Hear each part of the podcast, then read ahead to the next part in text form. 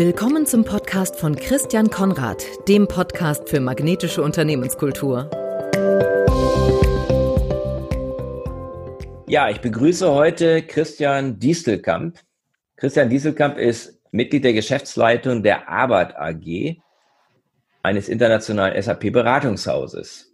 Schönen guten Tag, Herr Dieselkamp. Vielen Dank, dass Sie bei mir äh, im Podcast sind. Herr Dieselkamp, wie geht es Ihnen in der aktuellen Situation? Ich frage das immer am Anfang, weil irgendwo ist das so ein bisschen lebensdominierend für viele Menschen im Augenblick. Ja, das hat sich an vielen Stellen auch tatsächlich äh, bewährt, zu Anfang so ein Check-in zu machen, ne? dass man sich so ein bisschen aufeinander einstellen kann. Ja, erstmal freue ich mich natürlich hier zu sein. Insgesamt würde ich sagen, angespannt trifft es am besten schon so eine verrückte Zeit, die im Moment so um uns rum herrscht persönlich und auch im Arbeitsumfeld, äh, Firmenumfeld haben wir derzeit gesundheitlich zum Glück sehr wenig Auswirkungen von Corona nur. Mhm. Wie sieht's, wie also, sieht's mit der Arbeit aus? Sie sind wahrscheinlich alle im Homeoffice oder die meisten im Homeoffice. Wie sieht's aus bei Ihnen? Wie, wie ja, organisieren Sie das Ganze? Größtenteils sind wir alle im Homeoffice, wobei jetzt so langsam die ersten Projektteams wieder in die Projekte reisen unter entsprechenden Maßnahmen. Mhm. Äh, das gestaltet sich auch relativ schwierig, weil man dann zum Beispiel, wenn man äh, beim Kunden ist, im Hotel wohnt, abends Schwierigkeiten hat, was zu essen zu kriegen. Mhm. Aber so langsam geht das wieder los. Äh, wir haben sowohl unsere internen Kollegen und Kolleginnen als auch die Berater und Beraterinnen alle ins Homeoffice äh, gesteckt, sind natürlich elektronische Arbeit sowieso schon sehr lange gewöhnt. Und äh, da ist das von der Arbeits, vom Arbeitsablauf hat das äh, extrem gut funktioniert. Mhm. Und jetzt so langsam merkt man, dass auch im Büro mehr wieder los ist. Wie ist es bei, bei den Kunden? Sie sagten klar, ja, Übernachtung ist schwierig, aber äh, als Berater sind Sie ja wahrscheinlich normalerweise im Normalfall sehr viel beim Kunden, drei, vier Tage die Woche als Berater. Das ist richtig, ja. Also vier Tage ist so der, der Standard. In ganz seltenen Fällen sind es fünf. Das ist mir allerdings in den letzten 15 Jahren nicht mehr untergekommen und oft sind es auch zwei oder drei nur. Aber ja, der direkte Kundenkontakt ist sehr wichtig, weil das, glaube ich, dazu führt, dass wir sehr äh, effizient arbeiten können.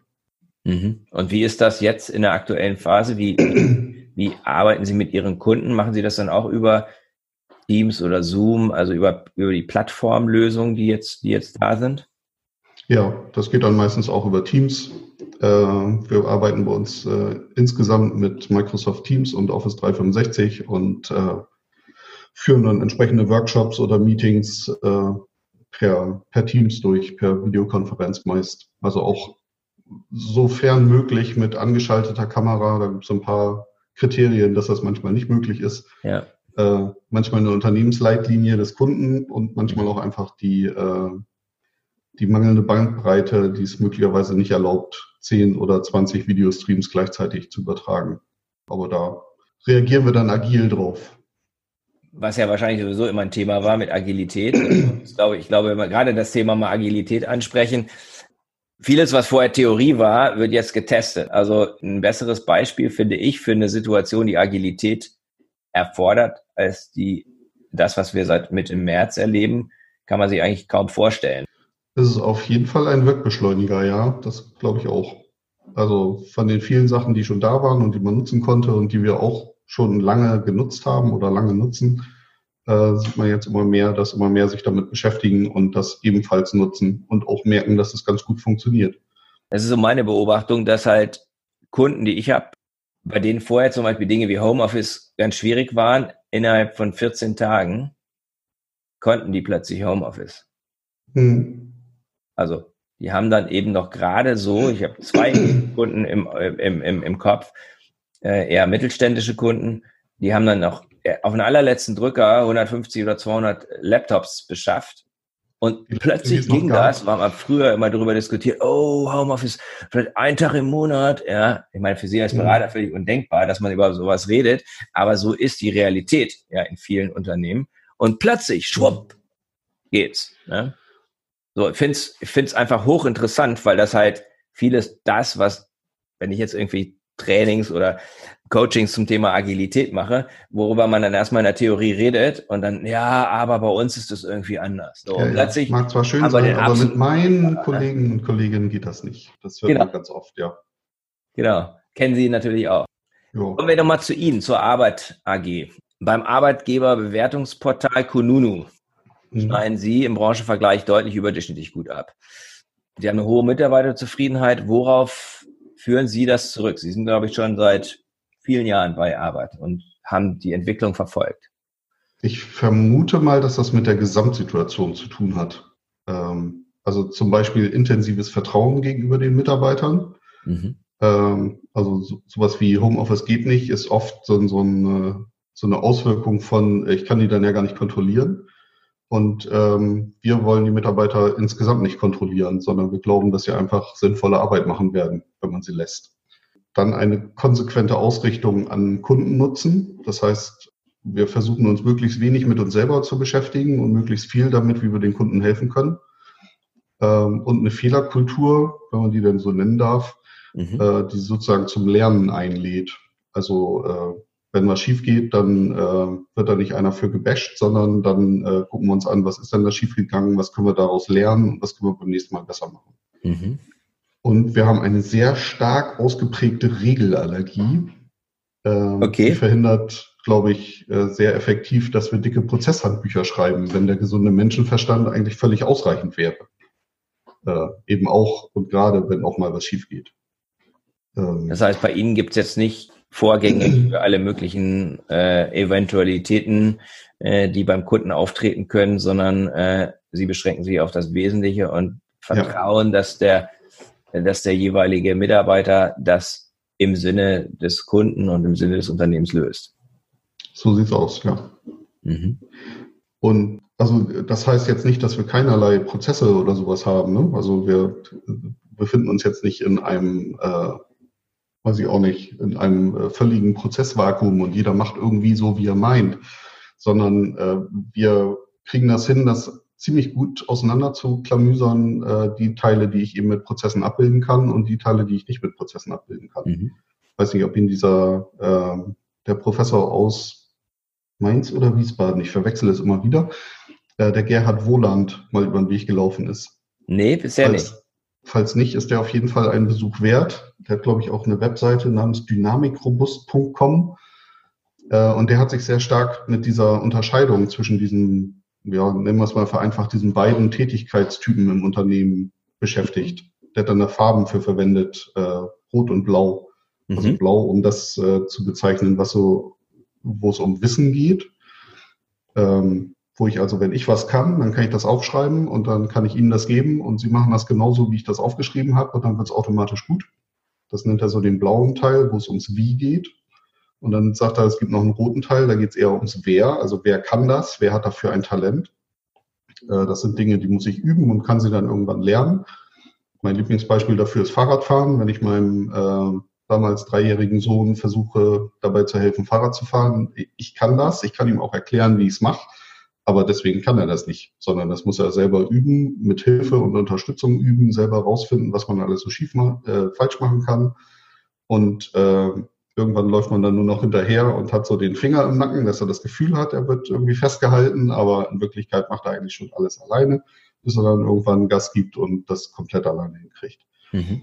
Und das beschreibt er mit Rot, also mit dem, äh, mit der Frage nach dem Wer oder wer, wer kann das, wer hat Talent dafür, und in diesem blauen Bereich, wo es also ums Wie geht, da sind Prozesse ganz hervorragend. Prozesse, mhm. Methoden, äh, da kann ich auch eine, eine ganz konservative Führungskraft, die sich eher so als Steuerungskraft äh, versteht, einsetzen. Und äh, in diesem roten Teil muss ich eben eher gucken, dass ich, äh, wir haben das früher Leitplanken genannt oder nennen das auch immer noch Leitplanken, die so den Lösungsraum äh, eingrenzen, äh, aufstellt und innerhalb derer kann man sich dann eben frei bewegen. Und dann muss man eben gucken, wer kann das am besten und äh, denjenigen oder diejenige auch fördern entsprechend und vor mhm. allem ganz wichtig Freiräume lassen. Und ähm, wenn man die beiden Teile so ein bisschen auseinandergeflöht kriegt, dann kommt dabei das raus, was wir sozusagen äh, als Regelallergie beschrieben haben oder öfter beschreiben, dass man eben sagt, okay, jetzt ist hier irgendwie, äh, keine Ahnung, so und so hat das gut geklappt, der hat das ganz gut gemacht, schreib doch mal auf, wie du das gemacht hast und dann machen wir es immer so. Das funktioniert dann halt nicht mhm. in diesem roten Umfeld. Mhm. Und äh, wir haben das früher halt immer nur Leitplanken und Regelallergie und sowas genannt.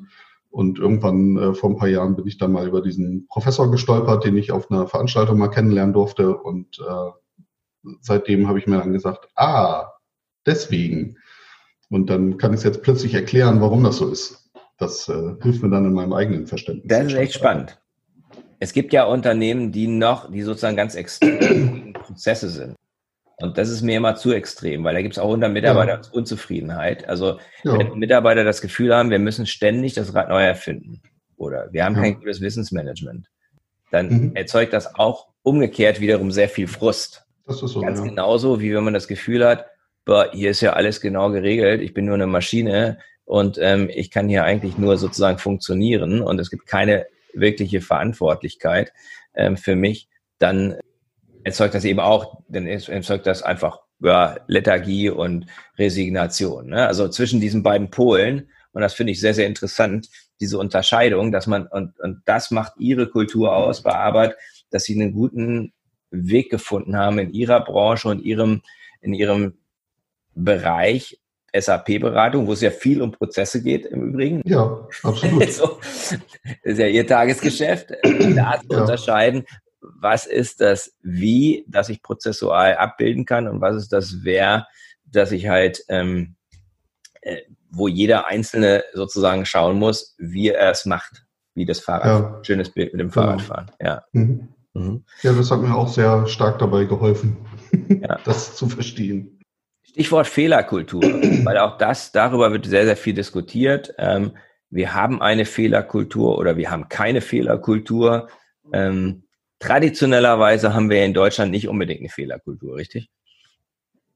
Hm, also ja. nehmen wir mal ja, also das so Beispiel aus dem, also es wird ja viel darüber diskutiert, warum ja. wir zum Teil ein unterdurchschnittliches Anzahl von Unternehmern haben. Und bei uns ist es ja so, traditionellerweise, wenn Sie als Unternehmer ähm, mal pleite gehen, dann sind Sie unten durch gesellschaftlich. Mhm. In USA ist es so, jetzt mal sehr klischeehaft, wenn Sie da eine Pleite hingelegt haben, dann sagen die Leute herzlichen Glückwunsch, was machst du als nächstes? Genau, was gelernt. Und das ist Fehlerkultur. Mhm. Weil da ist ein anderes Paradigma hinter, da steckt das Paradigma hinter, ähm, wenn jemand einen Fehler gemacht hat, dann hat er was daraus gelernt und dann wird er das nächste Mal besser machen. Ja, genau. Ist so. Gerade dieser, dieser Umgang mit Fehlern, dieser Umgang mit Fehlern ist ähm, sehr sehr prägend auch in der, in der Zusammenarbeit, glaube ich. Eins meiner, meiner Lieblingsbeispiele aus den letzten Jahren ist, da, da hatten wir mal so einen, äh, einen, einen Interessenten für ein Projekt und ähm, da gab es nicht irgendwie eine Person, die das Ganze organisiert hat, sondern es haben sich drei zusammengetan und die haben dann diesen Kunden so lange bearbeitet, bis der so weit war und jetzt uns einen Auftrag geben wollte. Und dann ging es auch darum, ein einen, einen, einen Rahmenvertrag zu machen und eben eine Preisliste auszuhandeln mit dem Einkauf. Das haben die auch alles selber gemacht. Also da war niemand aus der Geschäftsleitung beteiligt, sondern das hat dieses Team einfach selbst gemacht. Und wenn sie an irgendeiner Stelle Hilfe gebraucht haben, dann haben sie eben Bescheid gesagt, aber ansonsten haben sie es einfach selber gemacht. Mhm. Und da kriegte ich dann irgendwann einen Anruf von einer Mitarbeiterin, die sagte, oh, Christian, ich habe, äh, ich glaube, ich habe Scheiße gebaut. So, äh, wie, wie, was ist denn los? Ja, hier in der äh, Rahmenverhandlung, da ähm, haben wir jetzt in der Preisliste eine Position stehen. Wir haben eine Tochtergesellschaft in Minsk, mit der wir größere Entwicklungspakete sehr günstig abwickeln können. Und da hat sie nur den Einkaufssatz, den wir an die Minsker bezahlen, äh, in den Rahmenvertrag reingeschrieben. Also mit dem Kunden. Also es hat sozusagen unseren Einkaufssatz als Verkaufssatz eingetragen und äh, machte sich nur riesige Sorgen, was jetzt passiert. Weil das ist ja, also eine totale Katastrophe. Und dann haben wir eigentlich nur drüber gesprochen, äh, ja, was heißt denn das jetzt? Also was kostet uns das denn jetzt, dass wir da das da drin haben? Und dann haben wir so ein bisschen drauf rumüberlegt und festgestellt, ja, nix, weil war gar nicht vorgesehen, die Kollegen einzusetzen und standen einfach in dem Rahmenvertrag drin. Mhm. Und äh, dann hat sie sozusagen den Einkäufer angerufen und gesagt, äh, Fehler passiert, äh, werden wir so nicht liefern können, tut mir leid. Und der Einkäufer hat gesagt, ja, macht ja auch nichts, weil haben wir hier nicht. Also haben wir sowieso nicht vor, das einzusetzen und damit war dann der Drops gelutscht.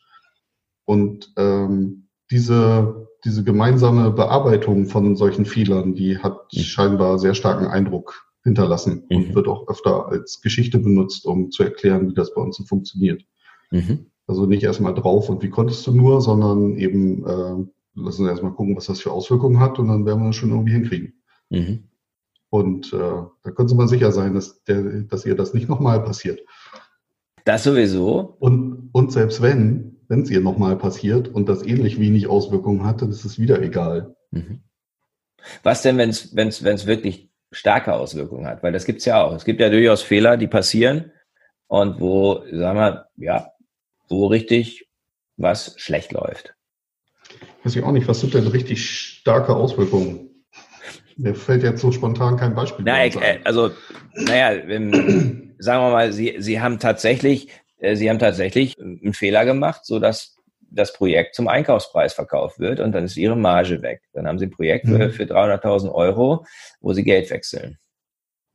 Und das, ja, wo ich zumindest erstmal die, äh, die Menschen, die ich da eingesetzt habe, für bezahlen kann. Ja, dann habe ich keine Marge gemacht, stimmt. Ja. Aber ich habe hinterher einen zufriedenen Kunden. Ja, das also ist es geht, Haltung, ne? geht, sogar in die andere Richtung. Ne? Also mein, mein ja. allererstes Projekt damals, in dem ich mhm. äh, mit im Einsatz war, mhm. Da wurden sozusagen, wie, wir das so flapsig manchmal sagen, äh, 10 Euro für 8 verkauft. Mhm. Da haben wir in diesem ersten Projekt, äh, ich glaube, also es war eine komplette SAP-Einführung beim Logistikdienstleister und am Ende hatten wir irgendwie einen recht kalkulatorischen Stundensatz von 30 Euro oder sowas. Mhm. Da haben wir richtig Verlust mitgemacht. Mhm. Aber das Projekt war erfolgreich und das zieht sich auch so durch, dass also der, der Projekterfolg mit das Wichtigste für uns ist, weil wir fest davon überzeugt sind, dass ein Kunde, dem wir auch unter Schmerzen zum Erfolg geholfen haben, mhm. äh, auch ein langjähriger Kunde sein wird. Mhm. Und so war das hier halt auch. Dieser, dieser Kunde war jetzt 17 Jahre unser Kunde. Ähm, alles, was irgendwie im SAP-Umfeld gemacht wurde, haben wir gemacht. Mhm. Und ich glaube, das war insgesamt zu beiderseitigen Nutzen. Ähm, also ich wüsste tatsächlich auch kein, kein Projekt, das äh, eben nicht erfolgreich war, weil wir so agieren. Weil erstmal machen wir das Projekt heile und wenn tatsächlich dadurch riesige Mehraufwände oder sowas entstehen, dann hat man üblicherweise auch einen verhandlungsbereiten Kunden, wenn man ihm erstmal das Problem gelöst hat. Mhm. Dann wird er sich ziemlich sicher, bis auf ganz, ganz wenige Ausnahmen, dran erinnern und sagen, super. Also in dieser Runde kann ich vielleicht nichts für euch tun, aber im nächsten Mal äh, schlagen wir irgendwie was drauf, um das wieder auszugleichen. Mhm. Ähm, oder beim nächsten Mal verhandeln wir nicht so hart oder was auch immer, mhm. weil wir einfach wissen, dass das so funktioniert. Oder es gibt sogar einfach noch einen äh, Aufschlag oben drauf, dass man sagt, äh, okay, das, äh, was jetzt an Mehraufwänden war, das schlagen wir drauf oder das teilen wir uns oder was auch immer. Es gibt ganz, ganz viele Arten von Entgegenkommen, die wir da erleben. Mhm. Ähm, ich glaube unter anderem, weil wir eben erstmal selber Qualität abliefern. Mhm. Das hat wieder mit dem, mit dem zweiten Punkt von ihren, von ihren vier Punkten zu tun. Ne? Vertrauen, Kundennutzen, Fehlerkultur und Regelallergie. Das war so das, was ich mir jetzt da gemerkt habe. Nämlich die Kundenorientierung, also die Orientierung am Kundennutzen. Als mhm. Berater, wie drückt sich das ganz konkret aus ähm, in der, in der Arbeit. Also viele sprechen darüber. Dann gibt es das Schlagwort Customer Centricity, ja, was im Digitalisierungskontext dann immer wieder fällt. So was, was bedeutet das bei Ihnen bei Arbeit? Ähm, erstmal tun wir uns ganz schwer mit solchen Basswörtern. Mhm. Äh, zwischendurch versuchen wir mal neue zu erfinden, einfach weil es lustig ist. Aber ich weiß gar nicht, ob ich das jetzt großartig ausführen könnte. Also eigentlich das Wichtigste habe ich, glaube ich, schon, schon beschrieben. Also, dass wir eben dafür sorgen, dass der Kunde ein erfolgreiches Projekt hingestellt bekommt. Mhm. Dass wir äh, in letzter Konsequenz natürlich auch irgendwie wirtschaftlich agieren können, weil sonst äh, können wir weder für Kunden noch für Mitarbeiter irgendwie was Gutes tun. Und das ist im Wesentlichen das, äh, was ich auch in den, also in unseren äh, Leitsätzen widerspiegelt, die schon seit 20, 21 Jahren, seit es die Firma jetzt gibt, gültig sind. Da gibt es so sinngemäß äh, oben drüber den, äh, den Block, der eben heißt, das Grundprinzip des Unternehmens ist es, Menschen zu vertrauen mhm. und respektvoll miteinander umzugehen. Mhm. Und Vertrauen ist da ganz, ganz wichtig, auch wirklich so gedacht, als das Unternehmen vertraut den Mitarbeitern nicht als äh, Forderung, vertraut uns mal, sondern wir vertrauen euch erstmal und gehen in Vorleistung. Mhm. Äh, und dann gibt es eben drei Blöcke darüber, was, was aber sozusagen für die drei Hauptgruppen bedeutet, nämlich zum einen für Kunden, für Mitarbeiter und für das Unternehmen selbst, mhm. das natürlich auch irgendwie wirtschaftlich erfolgreich sein muss, sonst können wir uns das Ganze nicht leisten. Ähm, aber diese Reihenfolge ist auch wirklich so gemeint. Also ob jetzt Kunden oder Mitarbeiter an erster Stelle stehen, könnte ich jetzt gar nicht so hundertprozentig sagen. Ohne eins von beiden geht's eh nicht. Aber wichtig ist halt, dass beide vor der Marge des Unternehmens stehen und äh, vor dem, was man da noch so rauspressen könnte. Mhm. Ja. Vertrauensvorschuss, das habe ich jetzt sozusagen, das habe ich jetzt bei Ihnen gehört und das habe ich in einem anderen Gespräch heute auch schon gehört und ist auch ganz, ganz klar meine Überzeugung. Das ist sozusagen ein Leitprinzip, was Ihre Unternehmenskultur, was am Kern Ihrer Unternehmenskultur ist, dass Sie sagen, wir geben einen Vertrauensvorschuss an unsere Mitarbeiter. Ja. Wir nehmen an, dass die ihr Bestes geben und wir geben ihnen sozusagen da diesen ja, Benefit of the Doubt sozusagen, dass sie das richtig machen. Genau. Also das äh, Vertrauen drückt sich quasi dadurch auch aus, dass wir ähm, keinen formellen Freigabewahnsinn wegen jeder Kleinigkeit haben, mhm. sondern Mitarbeiter insbesondere innerhalb der Projektteams sehr frei entscheiden können, was nun sinnvoll ist und was nicht. Mhm. Also zum Beispiel, Kunde kommt um eine Ecke und hat noch irgendwie einen extra, eine extra Aufgabe und äh, der Projektverantwortliche entscheidet einfach selbst oder mit seinem Team, mhm. ob das jetzt noch zum Umfang gehört oder nicht. Ob man das jetzt noch mitmachen kann, meinetwegen unentgeltlich oder gegen Entgelt, oder ob das dann den Zeitrahmen sprengt. Und müssen sich da nicht großartig mit Geschäftsführung oder sowas ab, äh, abstimmen. Ähm, können aber jederzeit auf die zurückgreifen, wenn sie irgendwie Unterstützung brauchen oder jemanden, mit dem sie es einfach mal durchsprechen. Und dieses Vertrauen gilt halt eben nicht nur für die Projektverantwortlichen, sondern für jeden Einzelnen. Also wenn irgendjemand was für seine Arbeit braucht, dann kauft er das halt. Dafür hat jeder bei uns so eine Firmenkreditkarte, die auch aufs Firmenkonto zieht. Äh, und dann reicht er einen Beleg ein und ja, im Zweifelsfall muss er halt erklären können, warum er das braucht. Das ist aber, glaube ich, völlig normal. Also Vertrauen inklusive Transparenz sozusagen. Und äh, ja, ich glaube, das ist einer der wenigen, vielen, ich glaube, vielen, vielen mächtigen Punkte ist, die uns äh, an der Stelle auszeichnen. Mhm. Was unterscheidet Ihre Kultur von der anderer Beratungsunternehmen, Mitbewerber?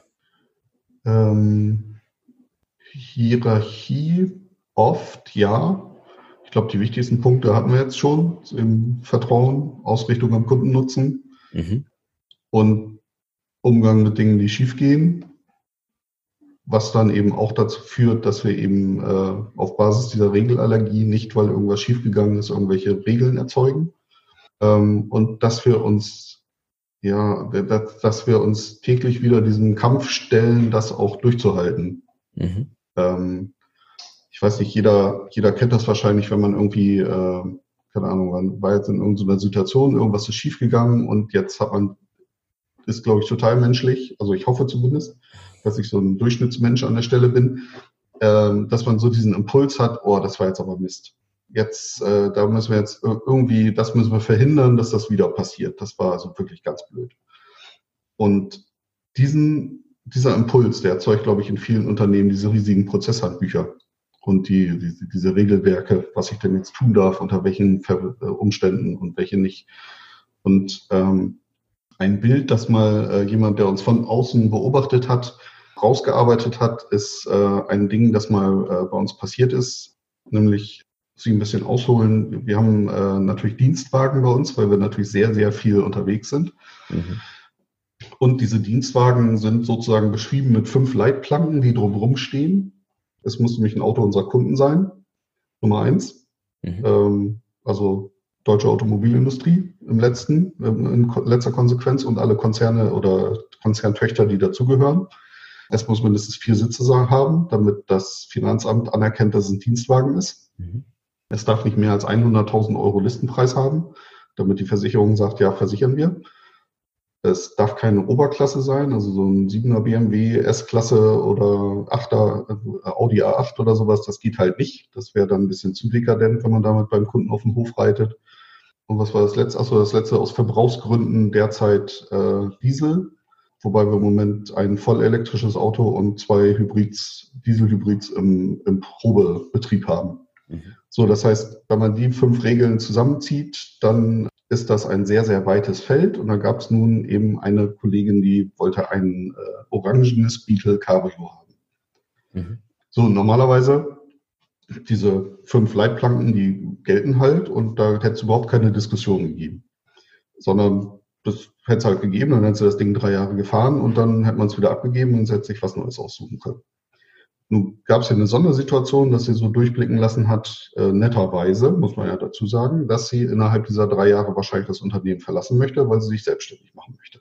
Daraufhin hat der Personalverantwortliche dann sozusagen das Gespräch gesucht und gesagt, hm, dann vielleicht doch lieber irgendwas Anschlussfähigeres, was man danach, das Auto bleibt dann ja bei uns, einfach jemandem anders unterschnallen kann und das nicht so so auffällig ist, nenne ich es mal.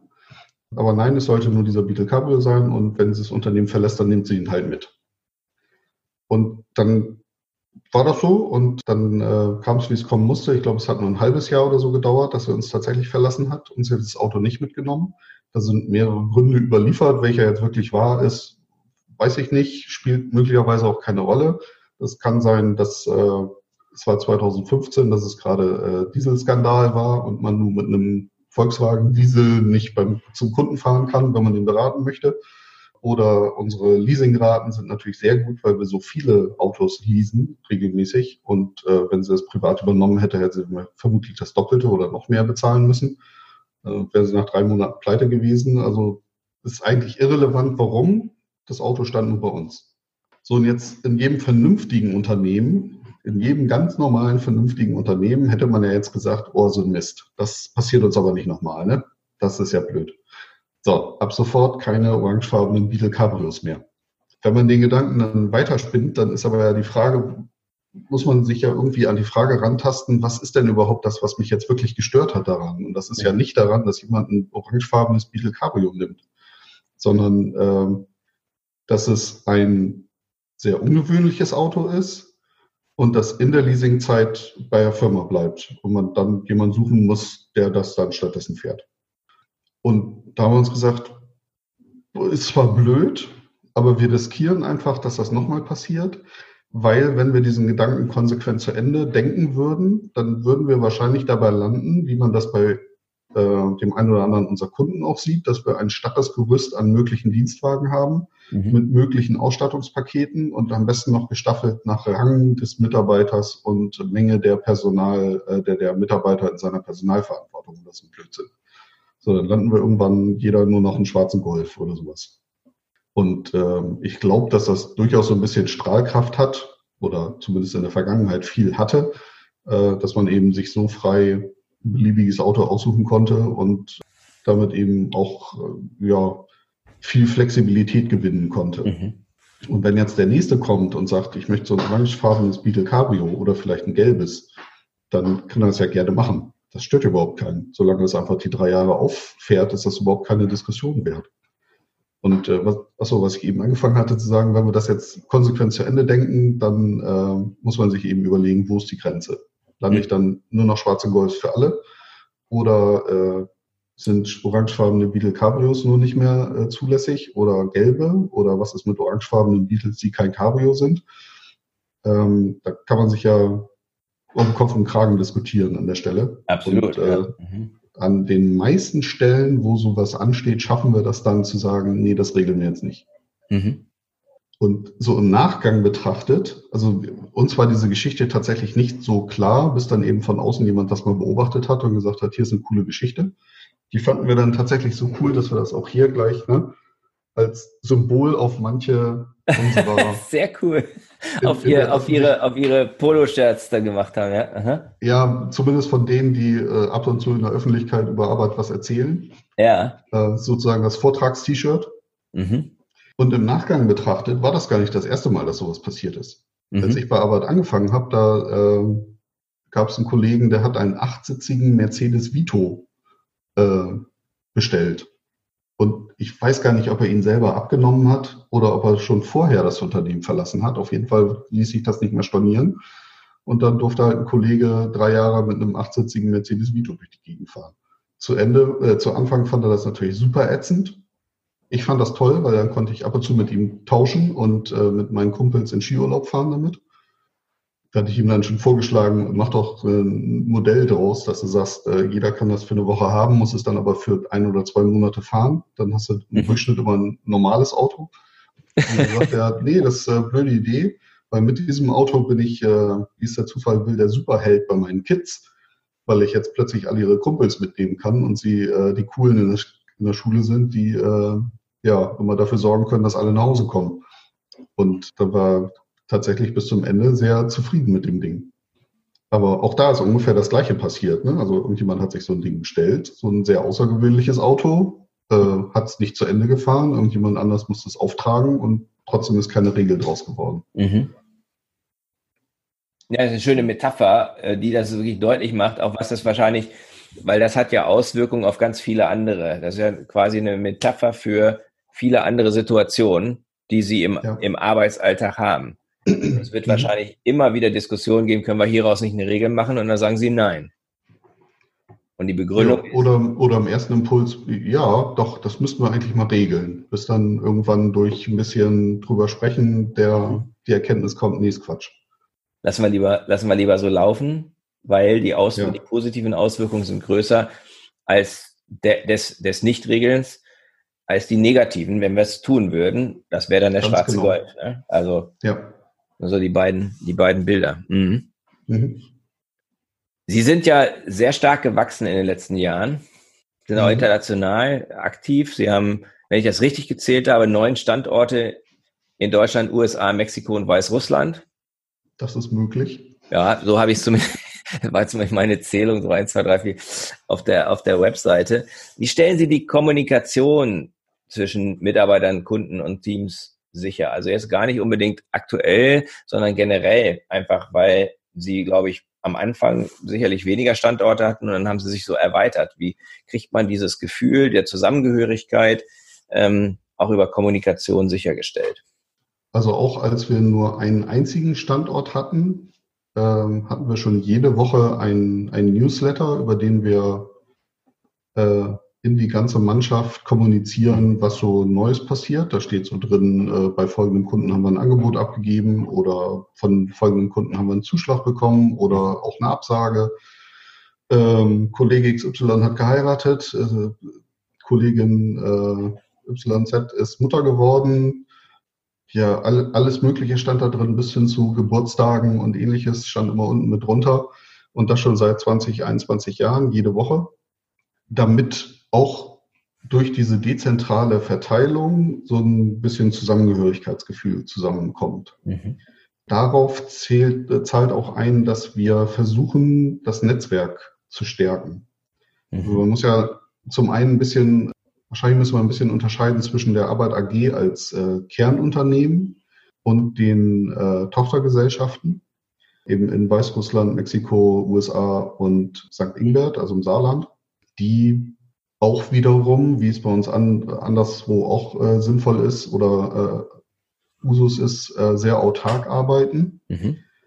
Nehmen wir jetzt mal exemplarisch die Arbeit AG, also die deutsche Beratungsgesellschaft, die auch internationale Projekte macht, aber die eben hauptsächlich ihren Sitz in Deutschland, in Bremen hat. Und diese Standorte in Deutschland, die Sie eben äh, sozusagen im Kopf nochmal durchgezählt haben, das sind sozusagen Bürostandorte. Das sind keine Standorte im Sinne von einer echten Niederlassung oder sowas, wo jetzt äh, Leute zugeordnet sind und nur dort arbeiten, sondern alle unsere Berater und Beraterinnen arbeiten quer durch Deutschland bei unseren Kunden oder in den angrenzenden Ländern. Die müssen auch nicht in der Nähe einer Niederlassung oder eines Bürostandorts wohnen, sondern es gibt Leute, die wohnen in, äh, weiß ich auch nicht, Schleswig-Holstein, im Ruhrgebiet, in, weiß ich nicht wo, ich glaube Magdeburg hätte ich gerade noch einen, der mir vor Augen mhm. ist, weil wir eben beim Kunden vor Ort arbeiten. Diese Bürostandorte dienen hauptsächlich dazu, dass wir in der Nähe des Kunden noch Möglichkeit haben, so ein Projektteam zusammenzuziehen, wenn wir aus irgendeinem Grund in der äh, beim Kunden nicht mehr vor Ort arbeiten dürfen, direkt auf dem Gelände, aus mhm. Arbeitnehmerüberlassungsgründen und äh, Fremdarbeitskraftsthematiken, dass man das ein bisschen entfernen kann und trotzdem die räumliche Nähe hat. Und äh, in Fällen wie München oder auch Waldorf dient das dann auch dazu, dass man eben eine Möglichkeit schafft, für die Kollegen sich irgendwo zu treffen, wenn wir irgendwo so ein, ich nenne es mal Hotspot, ganz frei äh, haben, wo eben viele Mitarbeiter sind. Damit die eben nicht sich zu Hause im Wohnzimmer treffen müssen, sondern sich an einer zentralen Stelle treffen können, wenn sie denn wollen und gerade nicht im Projekt sind. gerade Waldorf ist eben so ein, so ein, Büro in dem Partnerport bei der SAP in der Nähe, äh, wo eben all die Kollegen, die da in der Nähe wohnen, sich äh, treffen können und zusammenarbeiten können, wenn sie nicht eh beim Kunden zusammen sind. Damit das trotzdem mit diesem Netzwerk funktioniert, leisten wir es uns, viermal im Jahr diese gesamte Mannschaft äh, nach Bremen zu holen mhm. und mit einem äh, zweit, meist zweiteiligen, nee, immer zweiteiligen äh, Event zueinander zu bringen. Ähm, manchmal ist das der Abend vorher und dann ein Tag mit Meeting. Manchmal ist das auch ein Tag mit Meeting und dann der Abend danach. Mhm. Und versuchen da möglichst viele unterschiedliche Sachen zu machen. Also der Abend ist üblicherweise mit Essen und Trinken äh, und Reden äh, belegt und der Tag ist üblicherweise mit äh, fachlichen Inhalten belegt, also Zahlen, mhm. Daten, Fakten zur Firma. Also jeder Mitarbeiter bei uns kann viermal im Jahr spätestens sehen, wie die Firma steht, also wie die Zahlen sind, wie das Unternehmen aufgestellt ist und so weiter. Es gibt fachliche Vorträge über äh, Dinge, die neu sind, über Dinge, die irgendjemand gerade ausgearbeitet hat, über Projekte, die wir gerade gemacht haben so dass wir möglichst viel Informationsfluss an der Stelle haben und der wichtigste Teil ist eigentlich diese Vernetzung haben. Also dass ich mhm. die Kollegen, die ich vielleicht vom Namen schon mal gehört habe, nun auch wirklich schon mal gesehen habe, mit denen schon mal äh, gesprochen habe, mit denen vielleicht schon mal ein Bier getrunken habe äh, und ein bisschen weiß, in was für einem Themengebiet die sich auskennen. Mhm. So dass wenn ich dann irgendwann mal ein Problem habe und da jemanden brauche, dann weiß ich zum einen, wen ich anrufen mhm. kann oder kann jemand fragen und der mhm. weiß es dann. Und vor allem, ich kann auch einfach mal anrufen, weil die Hürde ist schon ganz dramatisch gesenkt, wenn ich mit demjenigen oder derjenigen schon gequatscht habe und schon festgestellt habe, ist ein ganz mhm. normaler Mensch und nett obendrein auch noch. Das heißt, der wichtigste Block ist halt dieses, dieses äh, ja, Netzwerk, das gegenseitig kennen und dann eben versuchen, das Wissen zu verteilen, wen man fragen kann. Mhm. Die Projektteams an sich, die arbeiten eigentlich eher autark bei den Kunden hatte ich ja vorhin auch schon mal einmal äh, so grob skizziert. Das heißt, sie brauchen sich keine Freigaben oder sowas von einer zentralen Stelle holen, sondern arbeiten direkt mit dem Kundenteam zusammen. Das heißt, für unser Tagesgeschäft müssen eigentlich nicht alle Mitarbeiter immer und ständig miteinander zusammenarbeiten, also über alle gesehen, sondern eben in den Projektteams und die sind meistens vor Ort, mhm. sodass eben auch die Wege kurz sind. Mhm. Und diese Projektteams organisieren sich das eben selbst, was sie brauchen, rufen um Hilfe, wenn sie Hilfe brauchen und ja, wenn Sie IT-technisch dann noch Hilfe brauchen, wissen Sie, wo unsere zentrale IT in Bremen sitzt und äh, die helfen dann auch sehr pragmatisch. Mhm. Also von, ich stelle dir hier ein neues Notebook hin, kannst du beim nächsten Mal, wenn du hier bist, äh, durchtauschen, bis hin zu, okay, bei dem Problem komme ich eben zu euch ins Projektteam und äh, versuche das da bei euch vor Ort zu lösen. Das heißt, Sie, wenn ich das, wenn ich das jetzt zusammenfasse, Sie tun eigentlich sehr, sehr viel dafür, dass einerseits die Kommunikation funktioniert, wöchentliches mhm. Newsletter, ähm, trotz sehr autarker Projektarbeit, aber viermal im Jahr Live-Treffen, ähm, so dass eben auch die Beziehung gestärkt werden, dass das Netzwerk gestärkt wird auf der zwischenmenschlichen Ebene, weil sie gelernt haben, dass das halt ein Katalysator ist, auch für die effektive Arbeit zusammen und natürlich auch für die Zufriedenheit. Ganz genau, ja. ja. Wie das jetzt mit der äh, Corona-Situation weitergeht, das müssen wir natürlich mal gucken. Ne? Also das Klar. erste Team-Event wäre am, dieses Jahr wäre am 19. Äh, März oder so gewesen. Mhm. Das haben wir anderthalb Wochen vorher, glaube ich, abgesagt, weil wir gesagt haben, das sieht so aus, als wenn diese Situation brenzlig wird, dass wir das nicht verantworten können, so viele Leute an eine Stelle zu holen. Das war also noch weit vor den, vor den äh, behördlichen Maßnahmen. Mhm. Äh, und haben dann einfach gesagt, komm, dann geht einfach auf Firmenkosten in den Projektteams einmal fett essen, weil in denen hockt er sowieso zusammen. Das ist dann kein übermäßiges äh, zusätzliches Risiko und ähm, aus damaliger Sicht. Und dementsprechend äh, haben wir das dann gemacht. Mhm. Jetzt das nächste wäre Ende Juli. Da gehen wir aber auch davon aus, dass das nicht physikalisch stattfinden wird und äh, machen uns viel Gedanken darüber, wie man das dann irgendwie kompensieren kann. Also wie das virtuell machen können, ja. Mhm dieser Partyteil, dass wir den halt aufschieben und später irgendwann machen. Und den Zahlen, Daten, Fakten-Teil haben wir äh, jetzt letzte Woche, glaube ich, ja, gab es den ersten Testballon, dass wir das Ganze auch virtualisiert haben. Das heißt, zwei unserer Vorstandskollegen haben sich sozusagen in ein virtuelles Fernsehstudio gesetzt, das mhm. unsere IT dann auch wieder mhm. mit viel Aufwand aufgebaut hat und haben äh, so inhaltlich ungefähr das alles erzählt, was wir auf so einem Team-Event auch erzählen würden. Mhm.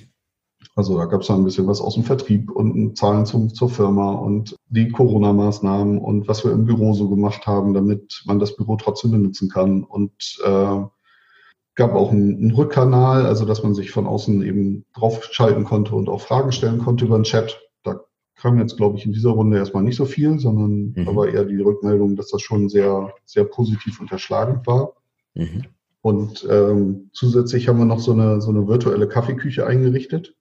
Cool. Ähm, mhm. Das ist also an den einzelnen Standorten, speziell in Bremen, hier kann man das gut sehen. Da haben wir zwei Etagen und ähm, die beiden Etagen sind durch einen großen Durchbruch in der Decke verbunden mit einer großen breiten Treppe. Ja. Ähm, sodass es keinen die da oben, die da unten gibt, sondern mhm. man kann halt da so nach oben hochwinken, mhm. äh, wenn da jemand vorbeigeht. Und die einzelne Kaffeezapfstelle, die wir haben, sind halt zwei automatische Kaffeemaschinen, die unten an dieser Treppe stehen, sodass das auch so ein zentraler Punkt ist, wo man sich zufällig trifft. Da kommen wir auch schon äh, zum Abschluss. Also ich fand es mhm. sehr, sehr spannend, über ihre Kultur zu lernen und gerade auch das, dieses Thema Kommunikation, ähm, eben wie man das auch jetzt in diesen Zeiten machen kann, wie man sich eben mhm. überlegt, wie kann ich die Dinge virtualisieren. Nicht alles geht, aber also, manches geht. Lassen Sie mich den eben noch eben zu Ende bringen, was ich ja, angefangen hatte mit ja. der Kaffeemaschine. Da haben wir normalerweise ja. so eine physikalische zentrale Stelle. Genau. So, so ein Wasserloch, wo alle hin müssen. Das versuchen wir jetzt auch mal experimentell zu virtualisieren.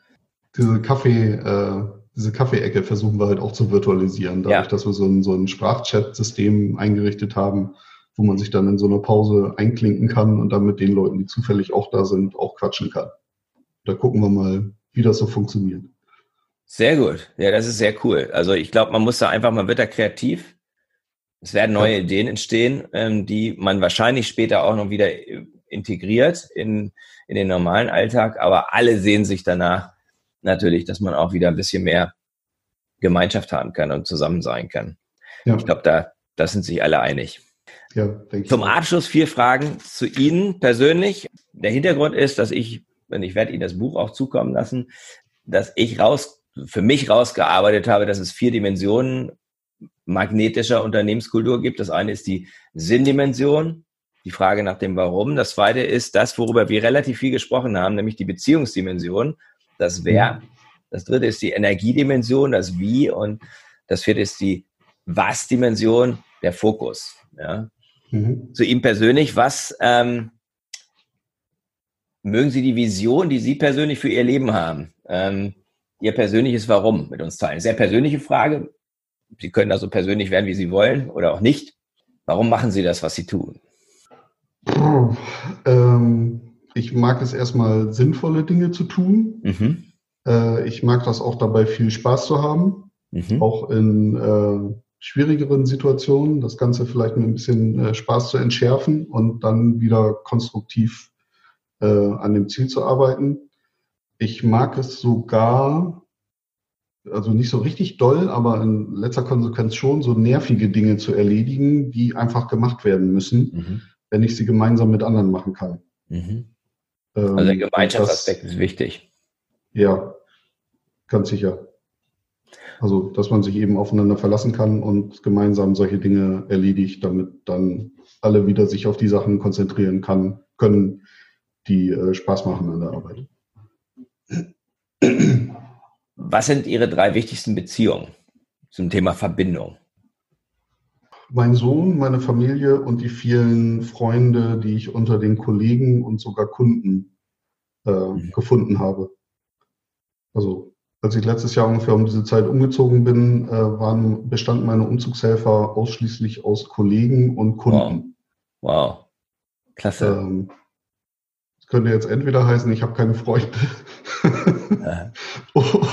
oder äh, äh, ich habe sie an der richtigen Stelle gefunden, diese Freunde. Würde ich eher zu dem zweiten tendieren, ja. Was gibt Ihnen Energie? Was gibt Ihnen die Kraft, die Dinge zu tun, die Sie tun? Äh, das Wichtigste ist, glaube ich, Hagen das Dulce de Leche. Mhm.